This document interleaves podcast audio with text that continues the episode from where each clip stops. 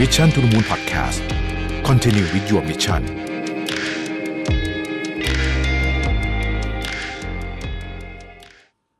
สวัสดีครับ ยินดีต้อนรับเข้าสู่ Mission to the Moon Podcast นะครับคุณอยู่กับประวิทยานอุตสาหะครับ ตอนนี้เนี่ยข่าวต่างประเทศเกือบทั้งหมดเนี่ยนะฮะก็คงจะโฟกัสไปที่วิกฤตของสงครามที่ยูเครนนะครับ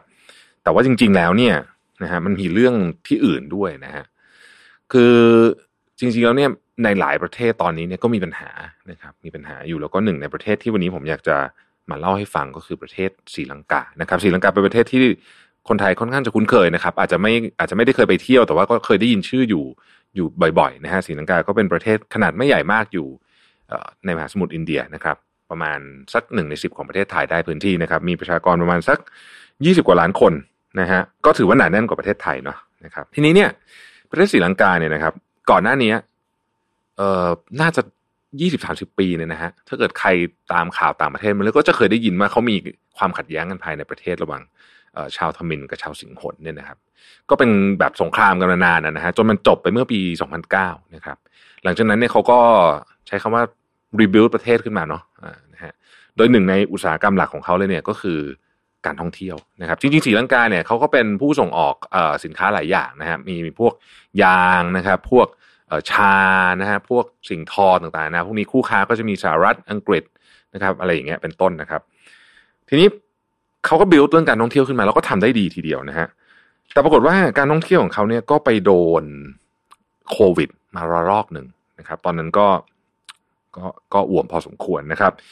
แล้วก็มาเจอวิกฤตเรื่องของรัสเซียยูเครนนะครับนักท่องเที่ยว 30%ศรีลังกาเนี่ยมาจากรัสเซียยูเครนโปแลนด์แล้วก็เบลารุสนะครับซึ่งเป็นประเทศที่อยู่ไม่ไม่ใช่คู่สงครามก็อยู่ใกล้ๆกำลังมีปัญหาหมดเลยนะฮะตอนนี้เนี่ยศรีลังกาพูดง่าย ๆก็คือมีวิกฤตเศรษฐกิจในประเทศนะฮะ ณปัจจุบันนี้เนี่ยศรีลังกาเนี่ยมีเงินเฟ้อ 15%สูงที่สุดในเอเชียนะครับและกำลังมีวิกฤตขาดแคลนพลังงานอย่างหนักนะครับ ซึ่งแน่นอนว่ามาจากเรื่องของ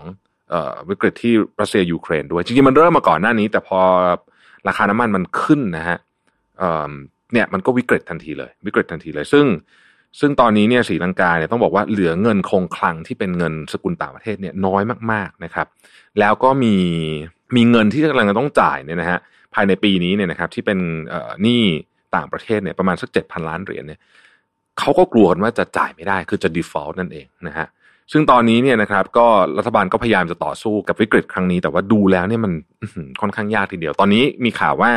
ศรีลังกากำลังจะยอมรับข้อเสนอของ IMF นะครับ ซึ่งก่อนหน้านี้เนี่ยประธานาธิบดีเขาปฏิเสธข้อเสนอของ IMF มาตลอดเพราะคิดว่าเป็นภาระมากจนเกินไป นะครับ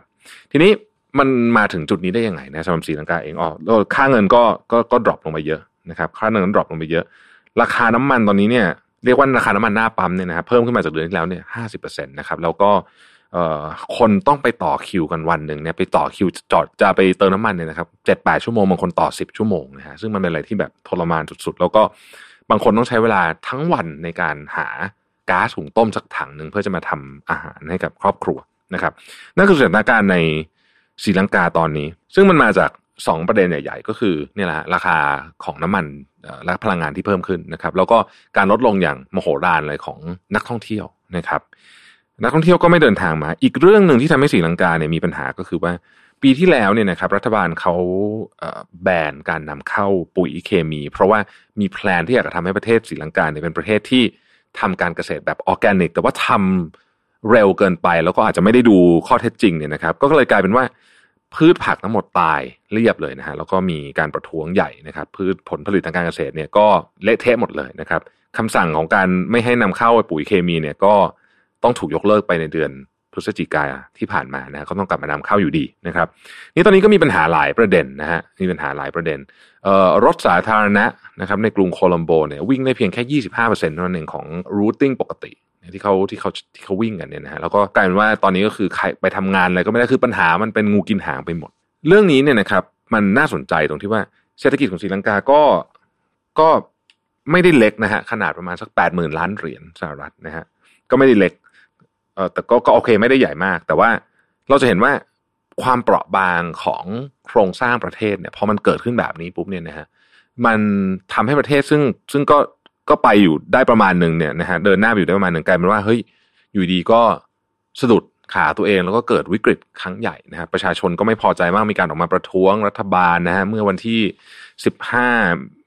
มีนาที่ผ่านมาเนี่ยอะไรต่างๆนานามากมายเนี่ยนะครับอยากจะชวนคุยประเด็นนี้ว่าตอนนี้เนี่ยความเปราะบางของประเทศเนี่ยมันถูกโชว์มาผ่านเรื่องพวกนี้ขึ้นเรื่อยๆนะครับ นักวิเคราะห์ในของบลูมเบิร์กเนี่ยเขาบอกว่าประเทศที่ อยู่ในเอเชียใต้นะครับที่มีความเสี่ยงคล้ายๆศรีลังกาเนี่ยก็เช่นบังกลาเทศมาลดีฟเนปาลปากีสถาน พวกนี้เนี่ยมีแนวโน้มนะฮะที่จะเกิดเหตุการณ์คล้ายๆศรีลังกา อาจจะอาจจะคนละสเกล แต่ว่ามีโอกาสที่จะเกิดขึ้นแบบนี้นะครับเพราะฉะนั้นเนี่ยเรื่องนี้ผมคิดว่าเราต้องถอดบทเรียนนะฮะเราต้องถอดบทเรียน นโยบายของภาครัฐก็เกี่ยวข้องนะครับ ตอนนี้เนี่ยศรีลังกาเนี่ยถึงขั้นว่าจะต้องไม่ไม่ import ของบางอย่างนะฮะคือไม่ให้ประชาชนใช้เงินฟุ่มเฟือยนะครับ แล้วก็พยายามที่จะรักษาเสถียรภาพของเรื่องของค่าเงินของตัวเองนะฮะแต่ว่ามันยากมากแล้วเพราะมันถึงจุดที่มันวิกฤตไปแล้วนะครับ อันนี้เป็นอีกมุมสะท้อนอันหนึ่งเขาบอกว่าวิกฤตรัสเซียยูเครนเนี่ยมันเป็นเหมือนฟางเส้นสุดท้ายกับเศรษฐกิจศรีลังกาที่ไม่ค่อยแข็งแรงอยู่แล้ว นะครับ แต่พอเราเห็นแบบนี้ปุ๊บเนี่ยเราย้อนกลับมาดูของเราเองเนี่ย จริง ๆ ประเทศไทยเองก็คงไม่หนักขนาดนี้นะครับ แต่เราก็มีอิชชูที่เปราะบางมากๆยกตัวอย่างเช่นเอ่อราคาน้ำมันนะฮะอย่างที่ผมได้เล่าไปในวันก่อนว่า ราคาน้ำมันของทุกวันนี้เนี่ย มันมีการอุดหนุนโดยภาครัฐอยู่นะครับ เดือนละประมาณสักสองหมื่นล้านบาทนั่นหมายความว่าถ้าภาครัฐอุดหนุนแบบนี้เรื่อยๆเนี่ยนะฮะเอ่อแล้วราคาน้ำมันมันอยู่ในระดับสูงค่าเฉลี่ยสูงเนี่ย ปีหนึ่งใช้เงินสองสามแสนล้านเนี่ย เป็นสิบเปอร์เซ็นตนะของงบประมาณประเทศนะฮะเยอะมากนะครับ เพื่ออุดหนุนเรื่องน้ำมันอย่างเดียวนะครับ นี่น้ำมันดีเซลอย่างเดียวเนี่ยไม่ได้พูดถึงน้ำมันเบนซินด้วยนะเอ่อแล้วก็แก๊สธรรมชาติพวกนี้ เราจะเห็นได้ว่าคำว่าเปราะบางเนี่ย มันสะท้อนออกมาจากวิกฤตครั้งนี้จริงๆ มันมีโควิด แล้วก็ต่อด้วยเรื่องรัสเซียยูเครนประเทศที่โครงสร้างเศรษฐกิจไม่แข็งแรง สักเท่าไหร่ในช่วงนี้เนี่ย เริ่มที่จะออกอาการแล้วก็อาการไม่เบาทีเดียวนะครับ ประเด็นที่ผมกำลังจะบอกคือว่า วิกฤตเนี่ยมันเกิดขึ้นได้ แล้วมันเกิดขึ้นจากแบบเนี้ยจากแบบคล้ายๆอย่างศรีลังกา ถ้าเราถอดบทเรียนศรีลังกาเนี่ย เมื่อสักสามสี่ปีที่แล้วเขาก็ไม่ได้ดูจะอาการหนักอะไรนะฮะเขาก็ดูว่าโอเคเขาก็น่าจะไปได้ แต่ตอนนี้อาการหนักมากนะ เพราะฉะนั้น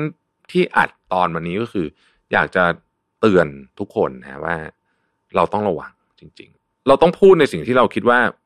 สำคัญกับประเทศ อันนั้นก็เรื่องหนึ่ง ครับแล้วเราก็ต้องระวังตัวเองด้วยว่าเรื่องแบบนี้มันมีโอกาสเกิดขึ้นแน่นอนนะฮะสภาพทางเศรษฐกิจของไทยกับศรีลังกาต่างเยอะนะเรามีเงินสำรอง reserve เยอะมาก เรามีขนาดเศรษฐกิจที่ใหญ่กว่ามาก ๆ เป็นสิบเท่าเนี่ยแต่แต่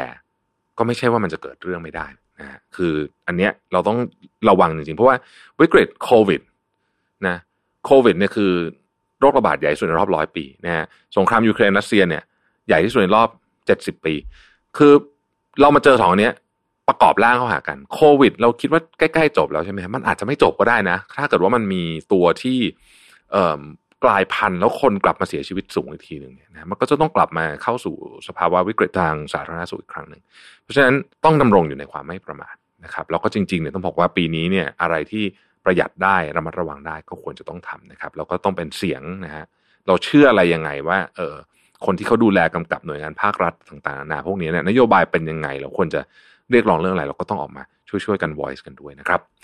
ขอบคุณที่ติดตาม Mission to the Moon นะครับเราพบกันใหม่พรุ่งนี้ สวัสดีครับ Mission to the Moon Podcast Continue with your mission